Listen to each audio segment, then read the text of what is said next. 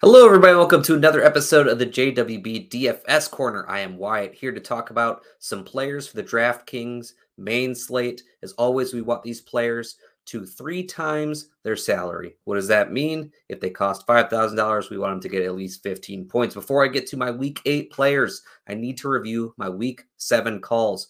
My first tournament play from week seven was Jimmy Garoppolo at $5,500. He went for 21.32 DK points, almost four times his salary. We got one.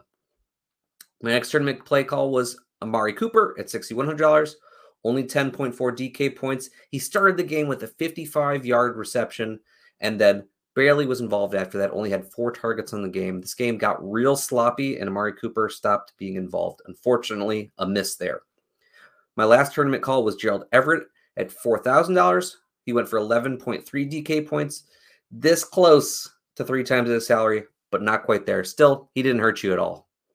My cash game lock was Josh Jacobs at $6,500. He went for 39 and a half DraftKings points, over six times his salary, an absolute smash. We expected it. He was in a great matchup, but he exceeded our expectations. Let's move on to week eight. My first tournament call is Kirk Cousins at $6,100 going up against the Cardinals, who allow the eighth most DraftKings points to QBs so far this year. And Cousins has thrown a touchdown uh, in 36 straight games as he's looking to extend his streak here against the Cardinals. I think he does so, and I think he could throw multiple touchdowns in this game.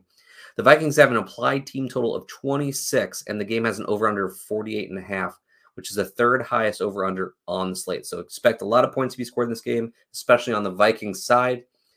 And if you go do go with Cousins, you can always pair him with Justin Jefferson, who you know always great, one of the best players in the league. But he is very expensive at ninety one hundred dollars. So I actually kind of like pairing him with Irv Smith at thirty five hundred dollars.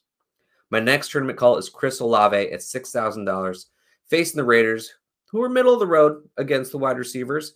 But we don't really care about that here because Olave is just being fed targets in this offense right now. And he continues to be mispriced on DraftKings, and we just get to continue to play him because honestly, $6,000 is not nearly enough for a player like Chris Olave and the production he's putting up.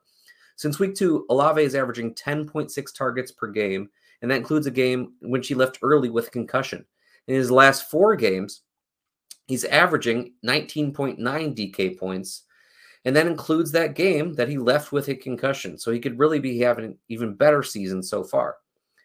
And if you're, you know, feeling up to it, you can also play Juwan Johnson since he's only $3,200 and pair them all with Andy Dalton at $5,500 and go with a full game stack there for the Saints.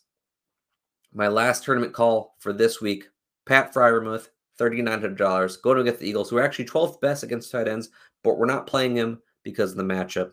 We're playing him because the Eagles are 11 half point favorites in this game, which means the Steelers are all but certainly going to have to pass a lot in this game to try and catch up in garbage time to try and be competitive. And to go along with that, the Eagles have a really, really good pass rush. So I'm expecting Kenny Pickett to try and rely on getting the ball out quick to his short and intermediate targets, one of which being Pat Freiermuth. And, you know, I don't expect many people to want to play the Steelers on this slate. They're they're not a team that you know inspires you very much with this offense. Uh, but I think that's a reason to try and go for Freiermuth because if you're trying to be different in tournaments, you want to find players who are going to be low owned. I think Freiermuth is one of those players. My cash game lock for week eight Tony Pollard, $6,100.